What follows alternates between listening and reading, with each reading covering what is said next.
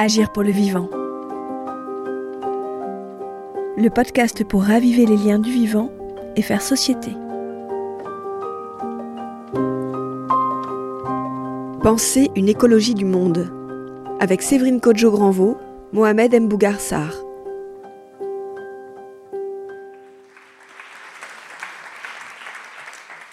Donc euh, cet après-midi, on va élargir le propos, j'ai envie de dire géographiquement, mais aussi historiquement, avec des éléments euh, pour réfléchir à la notion. Alors, ça a été intitulé pour une écologie du monde, parce qu'en fait, on ne vit pas tous dans le même monde, avec la même réalité, les mêmes contraintes, le même nombre de planètes. Hein. vous savez, il y a quelques jours, le 22 août, on avait atteint les limites de notre planète. On appelle ça le jour du dépassement, qui chaque année est calculé par le WWF. Donc cette année, avec le confinement et la Covid, ça a été euh, décalé de trois semaines, euh, mais je lisais dans un article qu'au Qatar, euh, ce jour du dépassement, il arrive très vite en janvier, et je pense qu'au Sénégal ou au Cameroun, ça arrive beaucoup plus tard, en fait. Donc voilà, on partage le même monde, mais on, ne l'exploite pas de la même manière. Et bien souvent, les minorités souffrent de l'avidité, du confort de la majorité, et bah, c'est oublier qu'on est dans le même bateau, qu'on doit faire front commun pour répondre aux défis du siècle. Donc pour en parler, à ma gauche, euh, Séverine Kodjo-Granvaux, avec une double casquette de philosophe et de journaliste. Vous avez été rédactrice en chef pendant dix ans de Jeune Afrique. Aujourd'hui, vous travaillez pour le journal Le Monde et vous avez vécu au Cameroun et vous allez nous parler un petit peu de, ce que vous faites euh, maintenant. Et euh, Mohamed Mbougarsa. Vous êtes romancier sénégalais d'expression française. Vous avez écrit plusieurs ouvrages. Donc, il y avait Terre Sainte, qui décrit la vie d'une petite ville sahélienne fictive mise sous la coupe de milices islamiques djihadistes. Votre second roman, c'était Silence du cœur. C'était un portrait du quotidien de migrants africains en Sicile, qui a reçu le prix de littérature monde au festival Étonnant Voyageur de Saint-Malo. Et le troisième roman, euh, c'était De purs hommes, qui a été publié en 2018. Mais pour commencer, je voulais vous poser la question de comment en êtes-vous venu à réfléchir à ces questions, à prendre la parole sur le vivant? Quel a été le déclic, la réflexion qui vous a marqué pour venir ici euh, le partager avec nous? Alors, ce n'est pas du tout un sujet de prédilection pour moi. Euh, j'ai commencé à parler du vivant un peu de façon en contrebandier. Cependant, j'ai commencé à y réfléchir d'abord euh, sur le plan du travail littéraire, pas comme romancier, mais plutôt comme doctorant en littérature, puisque il y a quelques années, euh, j'avais fait un travail sur ce qu'on appelle la zoopoétique, c'est-à-dire, pour le dire très simplement, la manière dont la création littéraire s'empare du vivant et tente euh, de les rendre dans un rapport qui n'est pas toujours anthropocentré avec euh, les êtres humains. Et j'avais notamment fait un travail sur les vies minuscules et plus précisément sur euh, une sorte de relecture de la métamorphose de Kafka, puisque le héros de la métamorphose, Grégor Samsa, est le seul être humain qui peut peut-être nous donner une information sur ce que c'est de vivre en insecte. Et donc j'avais fait une tout un petit travail sur ça. Et puis, il y a aussi des raisons plus personnelles. Euh, je viens du Sénégal, euh, d'un petit village où je retourne assez souvent. Mais je suis resté trois ans sans y retourner. Et quand j'y suis retourné, j'ai rencontré des personnes très âgées qui se mettaient à me dire qu'il y avait quelque chose qui n'allait plus dans le village, qu'il y avait des choses qui se perdaient, qu'ils n'arrivaient plus à transmettre, euh, qu'ils ne trouvaient plus les personnes pour transmettre un certain nombre de connaissances et que l'environnement du village en pâtissait. Et donc, euh, j'ai commencé un peu plus précisément à m'intéresser à cette question-là du vivant, mais à l'échelle euh, de ce petit village-là. Mais voilà un tout petit peu comment j'y suis arrivé par mon travail comme quelqu'un qui tente de réfléchir à la littérature et puis par une trajectoire plus personnelle.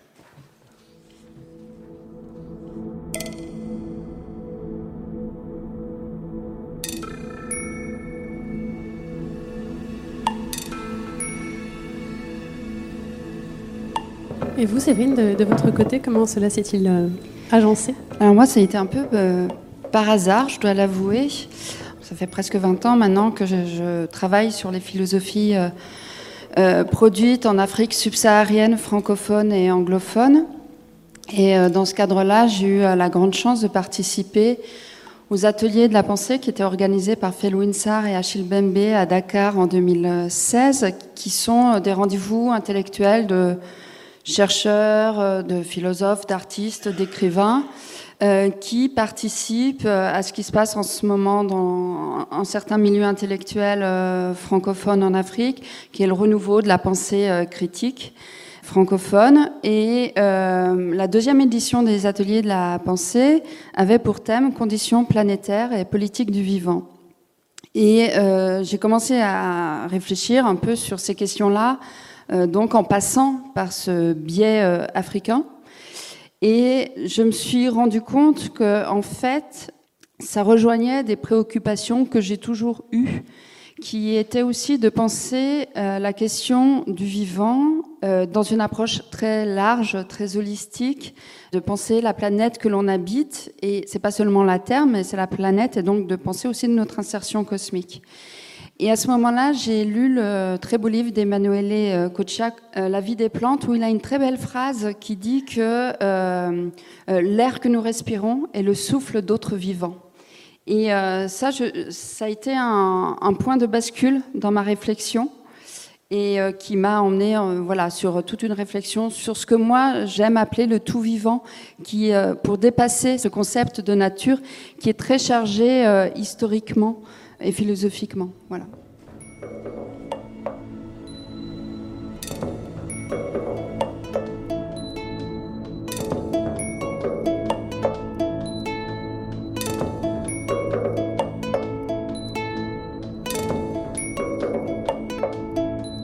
Alors, pour entrer dans le vif du sujet, euh, je disais tout à l'heure, on a un titre qui s'appelle Penser une écologie du monde. Et quand on a échangé pour préparer cette table ronde, Mohamed m'avait dit Moi, je prépare parler d'une écologie des savoirs. Et je voulais que vous nous développiez un petit peu cette idée. Alors, si le problème euh, de la condition planétaire aujourd'hui est précisément un problème qui nous concerne tous, qui touche à toute la planète, la solution ou un début de solution ne peut, à mon sens, arriver que si on convoque tous les savoirs et toutes les connaissances de toute la planète. Donc ça, c'est mon euh, point de départ. Malheureusement, hum, on a peut-être encore du mal à convoquer tous les savoirs de la planète aujourd'hui. Tout simplement parce que ces savoirs-là n'ont pas le même poids, on ne leur accorde pas la même importance ou le même sérieux selon l'endroit où l'on se trouve.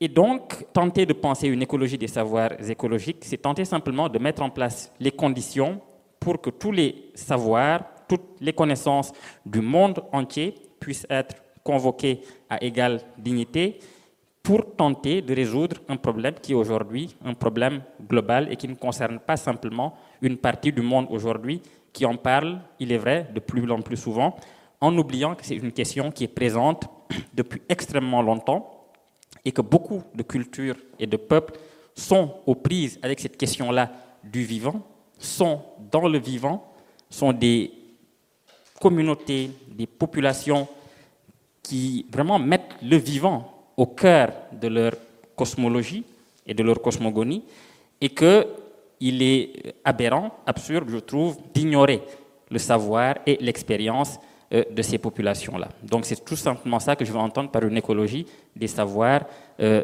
écologiques.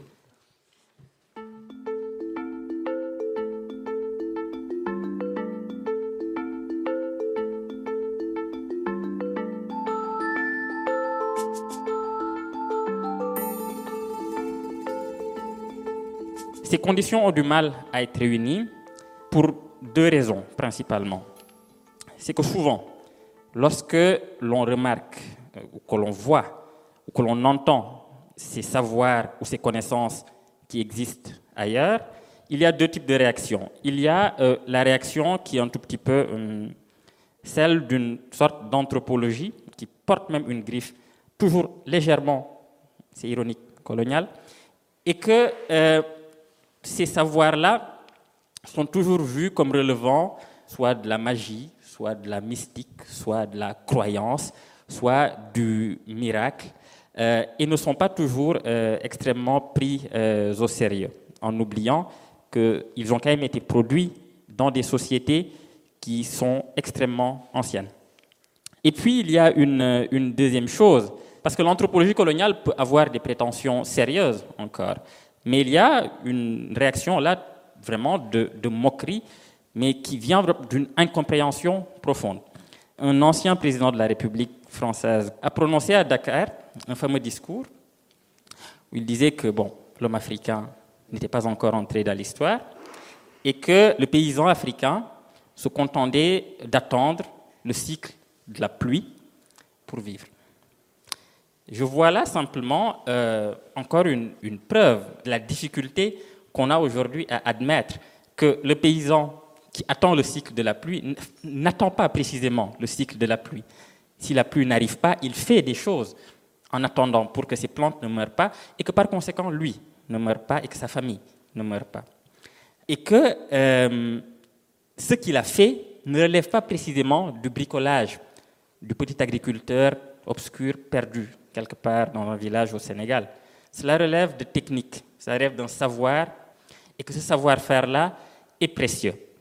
Et que malheureusement aujourd'hui, ce qui se passe, c'est que beaucoup de ces savoirs-là sont perdus, ou sont en passe d'être perdus, parce qu'il y a une façon de faire qui s'est imposée ou qui l'a détruite pour la remplacer par d'autres façons de faire, d'autres savoirs qui sont peut-être plus efficaces immédiatement, mais qui, sur le long terme, finissent par détruire le vivant. Alors vous avez commencé à collecter un petit peu ces savoirs qui sont en train de disparaître. Est-ce que vous avez un, quelques exemples C'est un, travail, c'est un travail qui est en cours, qui est hum, assez colossal parce qu'en plus je ne suis pas tout, tout, le temps au Sénégal. Je vais ici, il faut y aller, euh, rester sur place, euh, rencontrer les bonnes personnes et puis tenter de recueillir ce qu'elles ont euh, à dire sur ce qu'il est possible euh, de faire en l'état des choses. Donc c'est un travail de fourmi qui est très lent, très long. J'essaierai de le traduire dans le genre qui m'est le plus naturel, qui est celui de la fiction et du roman. Mais il faut vraiment le faire euh, en sachant qu'on a beaucoup de retard et qu'il y a de toute façon des choses qui sont déjà irrémédiablement perdues.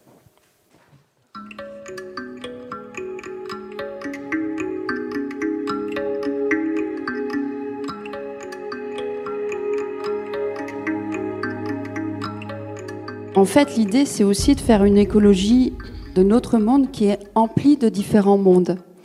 Puisque nous sommes tous embarqués sur la même planète, qu'elle est finie, euh, nous partageons euh, cette condition planétaire, mais nous la partageons de manière différente avec euh, des réalités concrètes, quotidiennes extrêmement différentes, des cultures, des langues, des manières de faire, des manières de voir, des cosmologies. Tu as parlé ce terme de cosmologie et cosmogonie, mais euh, il faut pas perdre de vue qu'ici aussi en Occident, on véhicule avec nous euh, une cosmologie et une cosmogonie, et qui euh, en fait, elle est aussi là dans le discours scientifique et notre manière de, de regarder, regarder la Terre, regarder les choses, le vivant. Et pourquoi est-ce qu'on a oublié ça? On a oublié ça parce qu'effectivement, ces savoirs disparaissent parce que a été imposée une manière de faire et qu'on continue d'imposer au nom du développement il y a un modèle euh, de développement qui a été imposé avec ses méthodes. Et ce qu'on constate en Afrique, euh, mais je pense que c'est aussi euh, valable pour d'autres régions comme l'Amérique latine par exemple, c'est que ces méthodes ne fonctionnent pas parce qu'en fait, les concepts utilisés et les méthodes utilisées ne sont pas adaptés aux réalités. Et ça crée des désastres. Donc aujourd'hui, on a effectivement sur le continent, dans plusieurs endroits des tentatives justement de revaloriser ces savoir-faire parce qu'ils ont été réellement dévalorisés.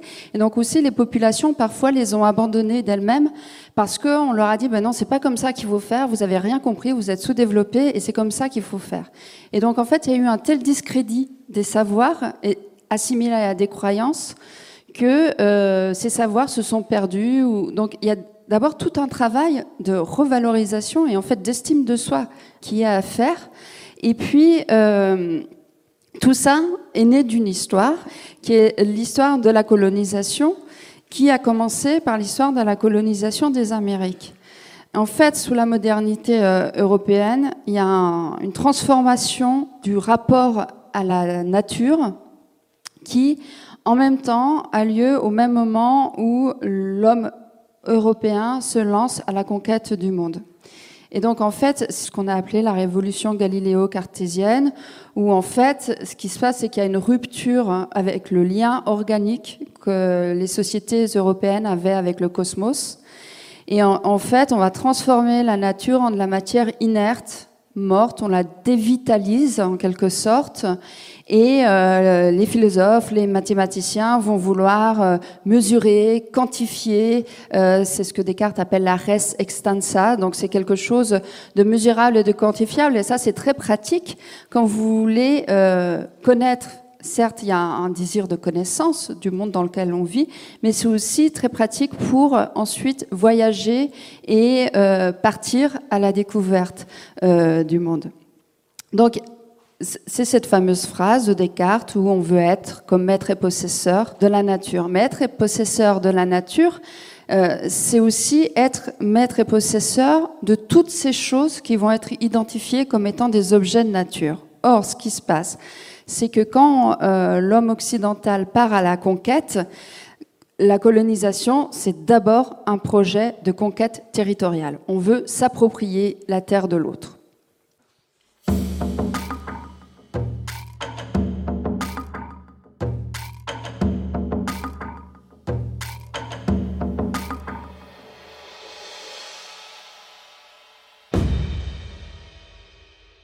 Quand cet autre nous dérange, on va imaginer des terres euh, sans humanité.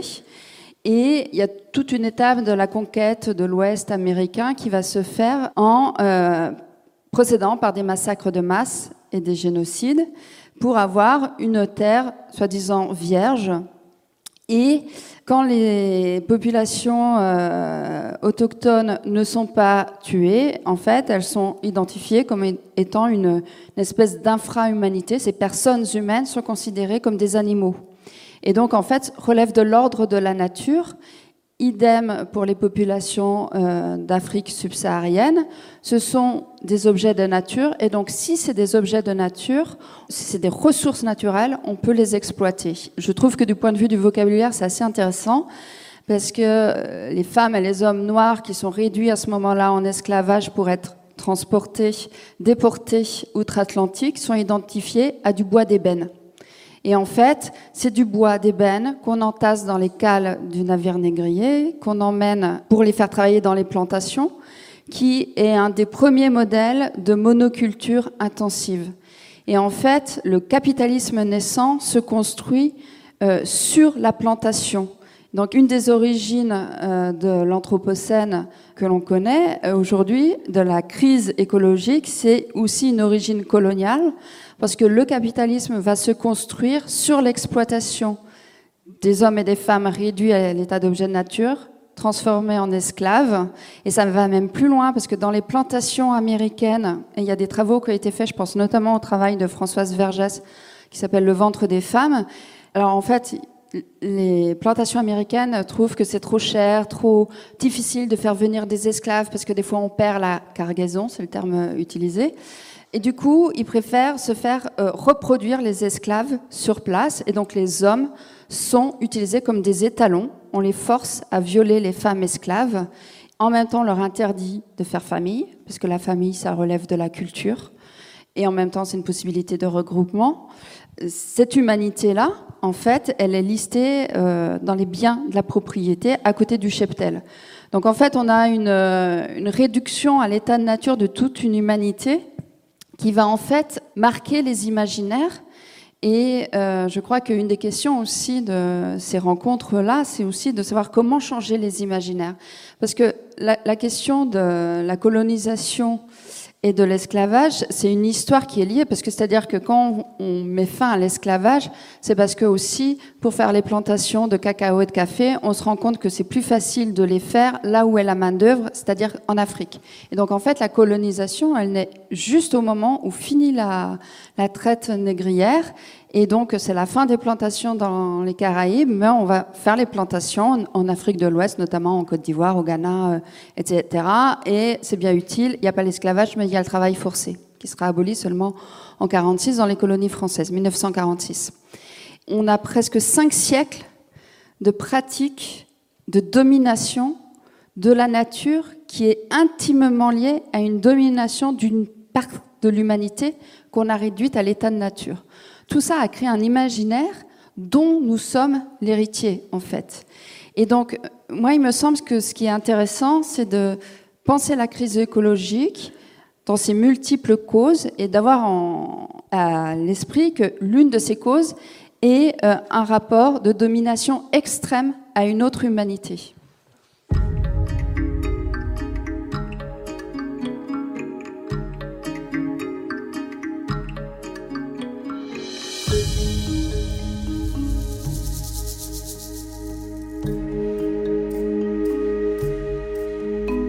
En fait, ce qui s'est passé aux États-Unis dans les années 70, il y a un certain nombre de populations dans des quartiers euh, précis de plusieurs grandes villes américaines qui se sont euh, rendues compte qu'elles vivaient dans des conditions euh, réellement insalubres. Et puis, il y a un cas très particulier, il y a une, une usine de traitement de déchets toxiques qui devait s'installer là. Et, il y a une présentation qui a été faite à la population et une femme s'est rendue compte que que bah, ça pas être sans conséquence sur leur santé. Et comme par hasard, ces quartiers étaient des quartiers euh, essentiellement afro-américains, quelques euh, amérindiens et quelques latinos. Et en fait, quand ces populations ont essayé de discuter de ces questions-là avec les écologistes américains, euh, en fait, ils n'ont pas eu d'écho et euh, le lien entre questions écologiques, questions sanitaires, questions de logement décent ne se faisait pas euh, aussi facilement qu'il peut se faire euh, aujourd'hui. Et donc, en fait, il y a tout un courant euh, afro-américain qui a travaillé sur ces questions de, de ce qu'ils ont appelé de racisme environnemental, parce qu'ils se sont aperçus que systématiquement, les usines polluantes étaient mises aux abords des quartiers afro-américains et on, abordait la question de la justice environnementale. Et ça, je crois que la question de la justice environnementale, elle est très parlante. Je crois qu'elle peut avoir des, actions très concrètes, faire en sorte que euh, l'écologie ne soit pas vue comme quelque chose d'une petite élite ou euh, propre à certains milieux intellectuels ou certains milieux militants. Là, il y a vraiment quelque chose de très concret qui concerne tout le monde. Euh, il y a un bateau, un navire, le Transfigura, qui s'est échoué euh, au large euh, de la Côte d'Ivoire, à Abidjan. 2003 ou 2004 avec des déchets toxiques qui se sont répandus dans la lagune d'Abidjan qui a rendu énormément de populations extrêmement malades et tout. Donc cette question de justice environnementale, elle existe à l'échelle internationale. C'est-à-dire qu'il euh, y a encore beaucoup de déchets toxiques. Au Ghana, on a toutes ces euh, décharges d'anciens ordinateurs, de produits euh, électroniques dont nous, consommateurs du Nord, on, se débarrasse. Donc cette question-là, elle interroge les rapports de domination qui perdurent aujourd'hui.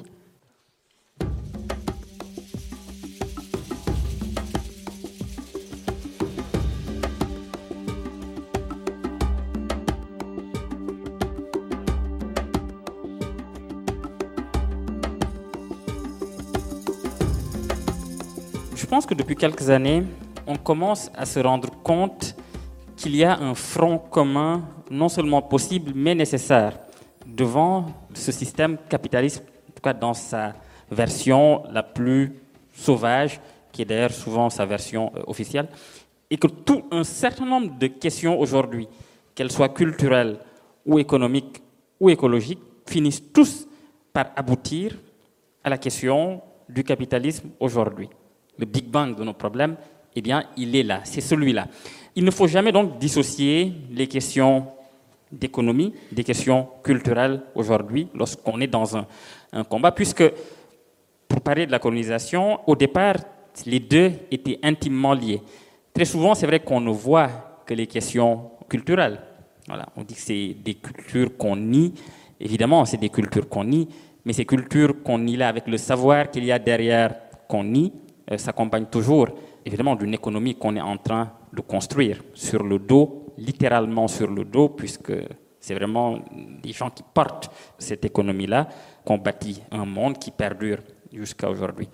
Il y a une autre chose qui me... Mais ça, c'est plus amusant qu'autre chose, c'est que tout le vocabulaire que l'on emploie dans la réflexion sur le vivant est un vocabulaire euh, animiste. Et quand je dis animiste, c'est qu'il ne faudrait pas qu'on retombe justement dans le travers de dire voilà, c'est encore, voilà, toutes ces croyances, c'est encore, mais vraiment de comprendre ce que cela signifie, vivre comme un animiste aujourd'hui, ce que ça, ce que ça signifie. Et je me rends compte en observant tout petit, parce que les serrères sont, pour une grande majorité, animistes, ou l'ont été. Mais il y a un fond animiste qui demeure. Lorsque je fais les traductions de termes, ce sont exactement les mêmes termes que l'on emploie aujourd'hui pour parler du vivant. Donc, des hum, populations ou des civilisations prétendues civilisées, l'argument c'est quand même cette question de la mission euh, civilisatrice, pour débarrasser d'autres populations d'un fond animiste, se mettent par un renversement très spectaculaire et très marrant au fond, par reprendre tout un vocabulaire aujourd'hui qui était celui qu'ils ont prétendu nier. Mais euh, je m'en réjouis parce que c'est vraiment pour le mieux.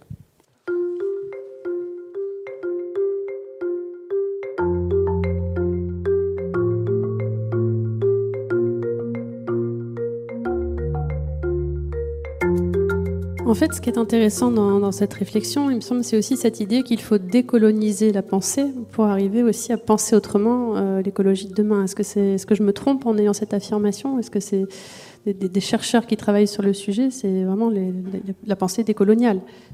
Oui, en fait, euh, le mot d'ordre, presque j'ai envie de dire, de décolonisation des esprits, décolonisation des savoirs, de l'écologie, etc en fait, il s'adresse euh, et euh, au continent euh, africain, mais elle se pose aussi ici, puisque la colonisation, elle a façonné un colonisé, mais elle a façonné aussi un colon.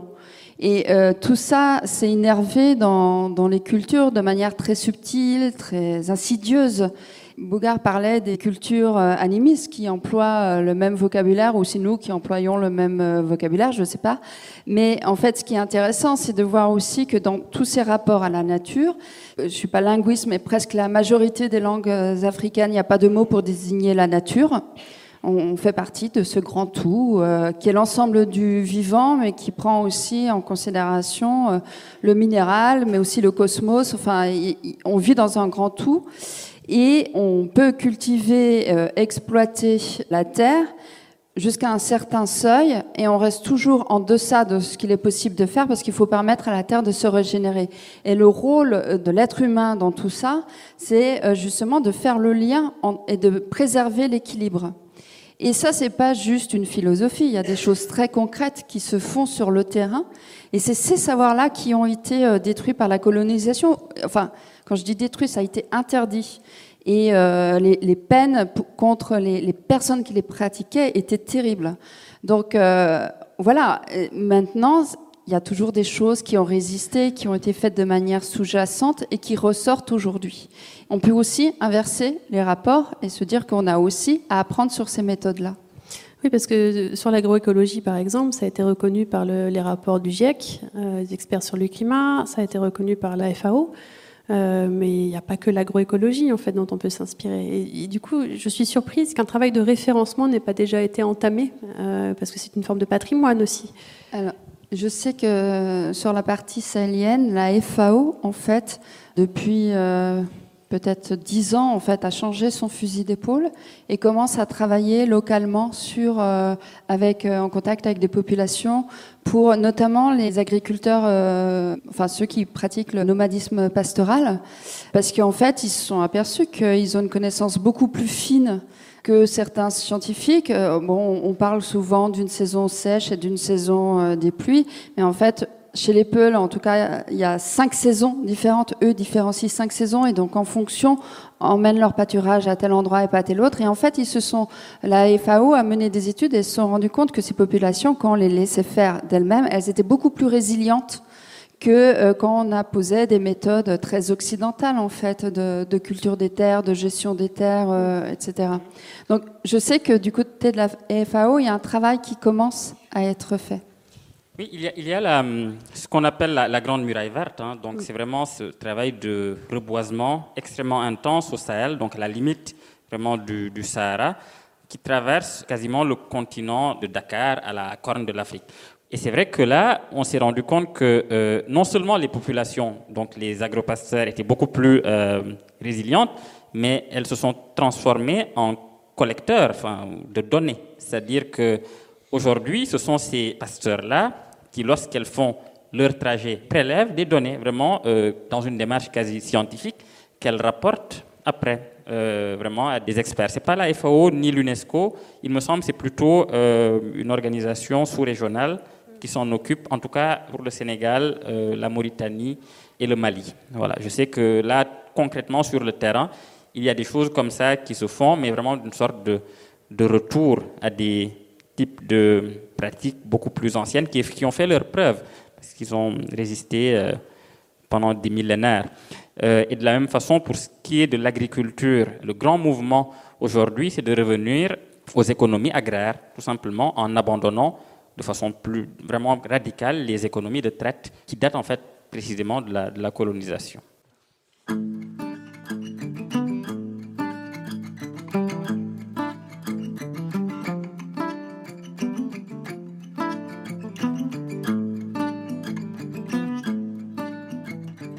Les minorités sont aussi parfois, ou sinon souvent, minoritaires dans leur euh, propre pays, et notamment euh, sur la partie euh, Cameroun-Gabon. Il y a tout le peuple Baka, qu'on appelle de manière très péjorative les pygmées, mm. qui vivent dans la forêt, mais qui sont extrêmement méprisés par la population camerounaise. C'est très difficile pour elles de résister parce que là encore, euh, les entreprises avec euh, l'autorisation des, autorités, hein, ça ne se passe pas euh, de manière cachée en fait, exploitent, il y a énormément de bois précieux dans les forêts camerounaises, donc on a un gros phénomène d'extraction, de massacre de cette forêt, mais qui touche aussi ces populations qui vivent dans les forêts, et les multinationales y vont avec de l'alcool, et, on a le même phénomène qu'on a pu avoir il y a un siècle avec le phénomène des réserves euh, indiennes euh, aux États-Unis, avec de l'alcoolisme qui, qui a des conséquences extrêmement euh, graves. Et pourtant, il y a des chartes, en fait, les droits des populations qui vivent dans ces forêts. En fait, donc après, c'est toujours la difficulté de réussir à faire appliquer le droit pour ces populations. D'un point de vue juridique, il y a une reconnaissance de ces populations de leur droit à vivre selon leur mode de vie euh, donc c'est leur droit d'habiter euh, les forêts, mais c'est pas traduit en acte. Donc c'est extrêmement périlleux.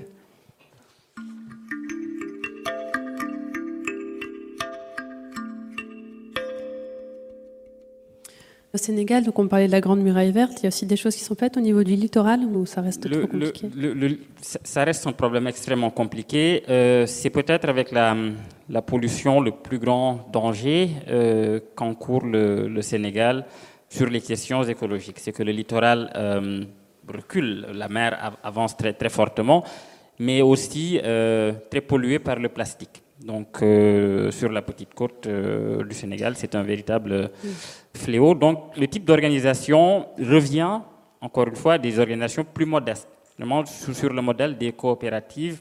Je sais que sur la petite côte, par exemple, il y en a énormément des coopératives agricoles, parce que c'est de ça qu'il s'agit, mais également un certain nombre de coopératives qui tentent de diversifier leurs actions pour l'écologie. Mais ça reste vraiment encore des, actions très ciblées vraiment sur des endroits précis. Et puis, il y a beaucoup de, sensibilisation, parce que Séverine le disait tout à l'heure, euh, ce qui est terrible, c'est que dans les imaginaires, l'idée s'est imposée que c'est d'une certaine façon comme ça euh, qu'il faut faire. Et le modèle un peu de, de développement qui constitue peut-être un rêve pour beaucoup de pays est celui dont l'Europe tente de se débarrasser aujourd'hui. Donc, euh, pour reprendre la formule d'un ami écrivain, l'enfer des autres demeure notre paradis en tout cas notre projection de paradis, euh, et c'est ce qui est absolument euh, terrible aujourd'hui. Sur la, question des minorités qui, par exemple, apparaissent à la télé pour parler, je trouve ça absolument noble, mais à un certain point, je me dis qu'il ne s'agit plus tant de réclamer qu'on reconnaisse ces savoirs. Pour moi, ce qui est le plus urgent, c'est tenter de travailler très concrètement sur le terrain aujourd'hui. Je voudrais donner euh, peut-être un contre-exemple. C'est le cas du Rwanda, où euh, depuis, je crois, plus de 15 ans maintenant sont interdits les sacs euh, plastiques. Avec euh, vraiment, euh, quand vous arrivez à l'aéroport, on s'assure que vous n'ayez pas de sachet plastique sur vous dans votre valise et éventuellement on vous donne un sac en papier si jamais il y avait euh, dans votre valise un sachet plastique. C'est beaucoup plus performatif aussi d'utiliser ces savoirs et, et, en fait, il y a tout un soubassement culturel qu'il est intéressant d'utiliser. Les autorités rwandaises ont un système où d'implication de la population dans la gestion de l'espace public. Et donc, euh, régulièrement, alors je ne sais plus très précisément, mais le citoyen doit une demi-journée à la communauté. C'est peut-être une fois par mois, je crois. Et donc, ça veut dire qu'il va devoir euh, balayer telle partie de la rue, s'occuper des poubelles de cette partie de la ville, euh, etc. Et plutôt que de dire euh, il faut une implication citoyenne euh, de chacun, qui est un vocabulaire très euh, administratif, très occidental, que les gens ne vont, enfin, qui parlent pas le français en langue maternelle, hein, donc c'est une, une, langue qui est apprise. implication citoyenne, enfin, c'est compliqué à saisir ce que ça demande. En fait, le, les autorités rwandaises ont utilisé un mot en Kinyarwanda qui euh, désignait historiquement euh, quand euh, un combattant partait à la guerre, il prêtait serment et il s'engageait à ramener, par exemple, trois preuves qu'il avait tué trois ennemis au combat. Il lui était totalement inconcevable de revenir de la guerre s'il n'avait pas ces preuves, le fait qu'il s'était engagé pour défendre sa communauté, etc. Donc ils ont utilisé ce pour dire voilà, chaque Rwandais doit faire ce processus-là. Et en fait, ça a tout de suite parlé aux gens. Ils ont tout de suite compris que c'était l'engagement envers la communauté. Et ça marche très très bien en fait. C'est un modèle qui est efficace et qui permet d'avoir, enfin les, villes euh, Kigali d'une propreté euh, extrême.